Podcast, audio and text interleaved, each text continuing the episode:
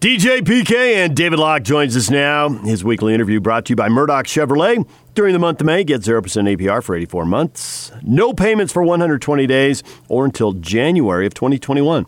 That's on the 2020 Silverado, the 2020 Trax models, or, wait for it, the 2020 Equinox. See, it all comes full circle. Go see the guys at Murdock Chevrolet in Woods Cross or Logan. David, good morning.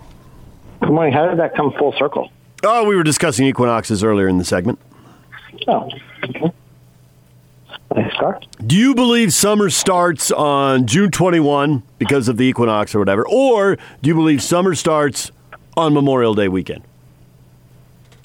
I think summer is sometime in July. No. Um, uh, I don't know. I've never, this is not a thought I've ever had for one moment in my life. Summer starts when the kids are out of school, which here That's is exactly roughly. Memorial Day. Right. That's what I was going to say. So, or they've been out of school for months. So, David, Did your The- son like graduate from Georgetown uh, virtually? yeah, Oh, that sucks. yep. But that's the way it is. Jeez, wait, wait, wait a second here. Uh, again, first world problems. Your kid graduated from Georgetown virtually, and that sucks. Oh my god. It gosh. does. That totally I don't- high on the list. I don't think that he's as down about that. I don't think he was looking forward to that as much as um, he just thought the whole last semester online was weird and not really the college experience, and they shouldn't have been paying Oh, full price terrible. for that. like but- it's you've worked you've worked a long time for that, and great accomplishment. It's a big deal. It's a big passage into the world, and all sorts. No, it's terrible. well, he's on to getting a job now, so rearview mirror stuff. Yeah. David, we have actual basketball to talk to you about, and I couldn't be more thrilled about it. Let's assume the NBA restarts the season. How do the Jazz compensate for the fact that a guy who shot a bunch of three pointers, good for six, seven, eight a night, and averaged about 20 points a game, how do they uh, compensate for the fact that Bogdanovic has had the wrist surgery and isn't going to play? Well, I mean, I think it's big um, from on the basketball end of things that you had a, you know, shooting 41% from three with a torn ligament in his wrist. Pretty impressive. Um, he's, uh, he's the, you know, he's the piece that spread the floor. He, we used him a lot in the pick and roll. Uh, so that's, it's a massive piece. Um, I thought the Jazz had a advantage when the season started that shooting was going to be way behind. Everyone's shooting was going to be off. And so if you were a good shooting team, I think that actually became even more important. And so there was a there was a chance coming into this the Jazz would have been at a considerable advantage. Now there's also an argument Jazz are slow to start and they have to restart and so it could be really tough. Um, but that so I think they've lost, you know, their primary advantage. If the Jazz are going to in the playoffs and beat people, they're going to outshoot them. You know, it's it's very different than what we're used to. We're used to outspending, and now we're going to have to outshoot people. Um, but and so we've lost some of those shooters. So it's a really significant injury.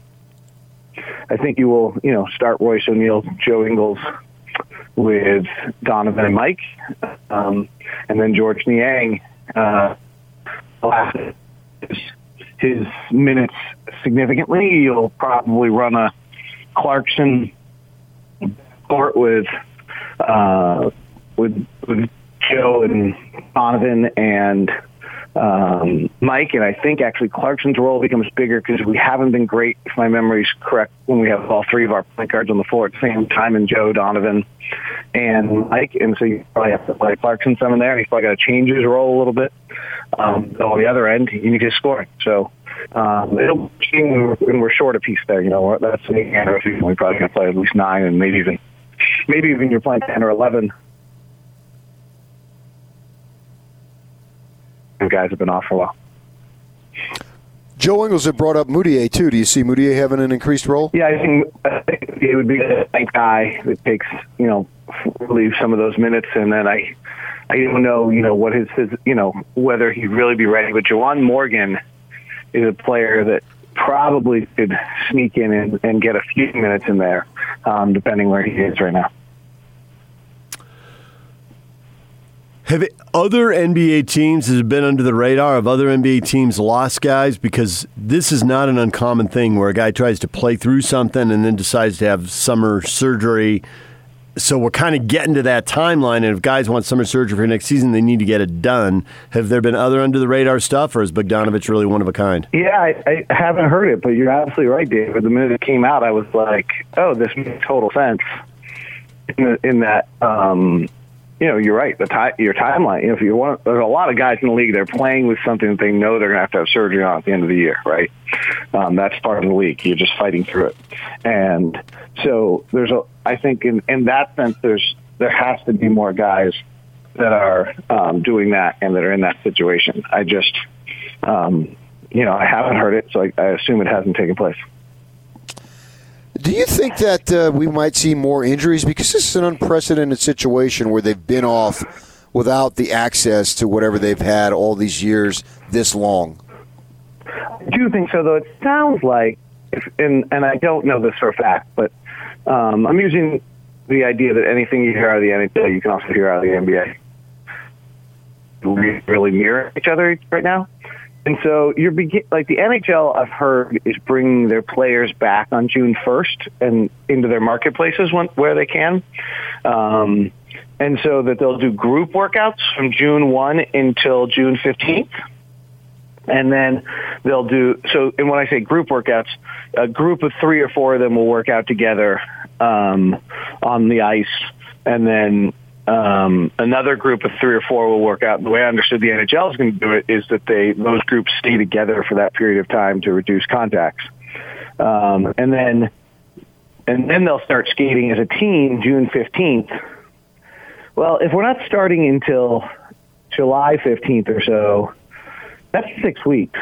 So that's actually a pretty good ramp up period of time. So certainly there's a chance for more injury and it's unique and you have players doing things during a time period in their body that they have not done it before um, calendar wise but th- if they actually have six weeks to ramp up that's a pretty good amount So is that the timeline you're buying now? You think it's going to be mid July, and that's the way it's going to happen? feels like it. I mean, it's kind of felt that way the whole time. And then you had the Milwaukee Bucks owner the other day coming out and saying, "Look, we'll have basketball in six to eight weeks." So he said. Um, you know, so it does feel that way. I mean, there's just been so many pieces. There was the Sinclair CEO on the investment call saying he expected both the NHL and the NBA to fulfill their minimum requirements of games. So that told you that the NHL would play enough of those extended playoff games that they seem to be playing with their 2014 bubble and that the NBA would play regular season games. Now, whether that turns out to be true or not, that was his comment. Um, and we're just, you know, now you have the owner of the Bucks saying he expects, I think he said six to eight weeks. Um, he might have said four to six weeks, but I think he said six to eight. So six to eight takes you right into the middle of July. Um, those seem to line up. Then um, I've talked about this a lot, but if you assume we're not starting the 2021 season until late December, middle or late December, then you can back time this out and you end up with training camp, you know, the Monday after Thanksgiving, and then that gives you till late September to play. Um, you know, our playoffs usually take us two months to finish, but if everyone's in the same location and we're not doing the silly stuff in the first round where, you know, you play Monday and you don't play again until Thursday and then you play Saturday and you don't play again until Wednesday in the first round, and the, I think you can suddenly get a seven game series done with, you know, if I don't know how they're going to do the bubble, if it's all going to be Orlando or if it's going to be half Orlando and half Vegas, but if you, you know, just really easily you can once the playoffs start, it's not hard to get four games in in a day. So you just have four games in every day, and you just are playing every other day. And if at some point you need to play every day, you do it. But and you shorten the NBA Finals can get shortened down. So it's pretty easy to put a play full seven game playoff series from eight weeks to six weeks, and then you're in late September. So it just it's you know just move puzzle pieces together as we have all played done with plenty of jigsaw puzzles over the last month or so, um, and they and it lines up. I mean, you talk about that the the, the condensed version.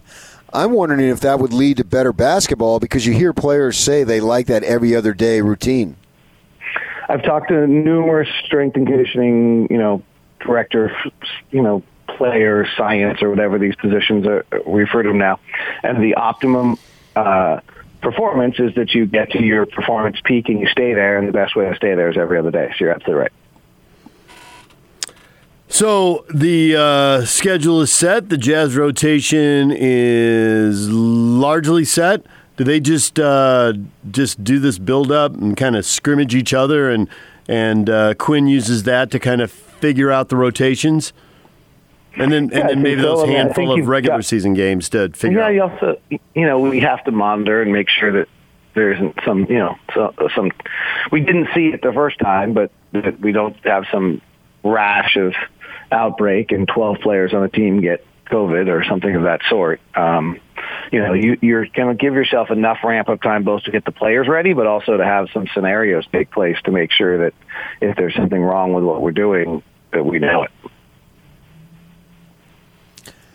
Do you think under this circumstance that once these these guys who are free agents or even in the off season, do you think that because of this crazy situation that it might uh, increase the number of moves in the off season or decrease or have no effect?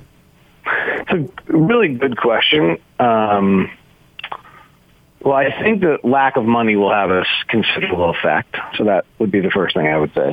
Um, the second part of it is um, so that that's part one.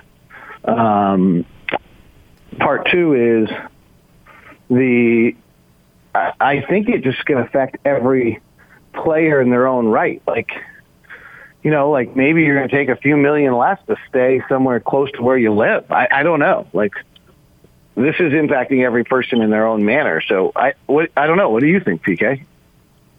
I think that would have an impact in what you're going on. I like this last, light, last train of thought that you have.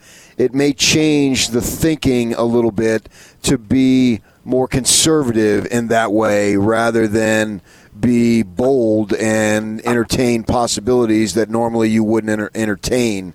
Because if you have a good thing and things are set up, maybe it's best that you stay and it's not just uh, put yourself out to the highest bidder. And then as far as the teams go, I'm wondering, you know, they might be a little more bit conservative because the thing didn't, you know, however it plays out, it doesn't play out the way it traditionally plays out. So maybe that might uh, indicate, like like a, a player like Emmanuel Mudiay. I'm just wondering how that would affect his market. And you know, he's played well when he's gotten the opportunity, and that maybe that they would say, "Well, let's do this again and have a real season, or you know, a, a more normal season, and then make the decisions." That would be my thought. Yeah, I mean, I think the the issue is that uh, on the Mudiay, um, you know, both both the Jazz money will be less than they had planned available because there's such a you know I don't know what the number is going to turn out to be, but if the league had doesn't play, I think it's a 33 percent drop in revenue. Yeah. I think it's from like 96 million to 62 million, like that. Uh, um, so if, if you lose that, then you know Mudiay's kind of just has no market, right? Everyone else has like being a free agent's a death nail. Um, so in that case, you're likely to get Mudiay back because there's not a there's not a market for. Um, you know, I like Jordan Clarkson, who has some money coming to him that could get really interesting. Now, it was going to be hard anyway before all this happened because the only teams with money were not very good. And so you had poor teams with money. And does he want to go to a poor team? Does a poor team want a player like Jordan Clarkson? So that would have been, you know, that's the difficulty for him in the marketplace. Now you have poor teams and not a lot of money. And the good teams, very different. You, you broke up right there. Say your point about good teams in Clarkson. Oh, good teams, but um, maybe it's a luxury tax they weren't anticipating. Well, you broke up again, but I think his luxury tax is going to limit good teams from adding guys, unless he wants to go somewhere from the minimum, which would sound like a big pay cut. Right. Yep, you got me. Okay. We've known each other long enough. You know what I'm thinking. Yeah, I see where you're going with that. I see where you're going. All right. Well, we'll uh, we'll put the countdown for six to eight weeks and see what uh, mid July brings, and if the uh, if the NBA is indeed, as you think, following the NHL and kind of restarting in the same way at the same time. I did not hear that from the Sinclair. They they bought a bunch of those regional sports networks. So Right. they're hip deep in the middle of all of that now. So Yep. that's interesting. I don't know if you. I don't know if you have any relationship with Sinclair. I do, but they're the the sports regionals are the cousins, so we don't. It's not like we get a bunch of emails and know what's going on or anything. Right. So, So Uh, yeah, he said that about two weeks ago on their in, the investment call. okay, there it is. Well, David, thanks for a few minutes and uh, enjoy the start of summer. Okay. See you.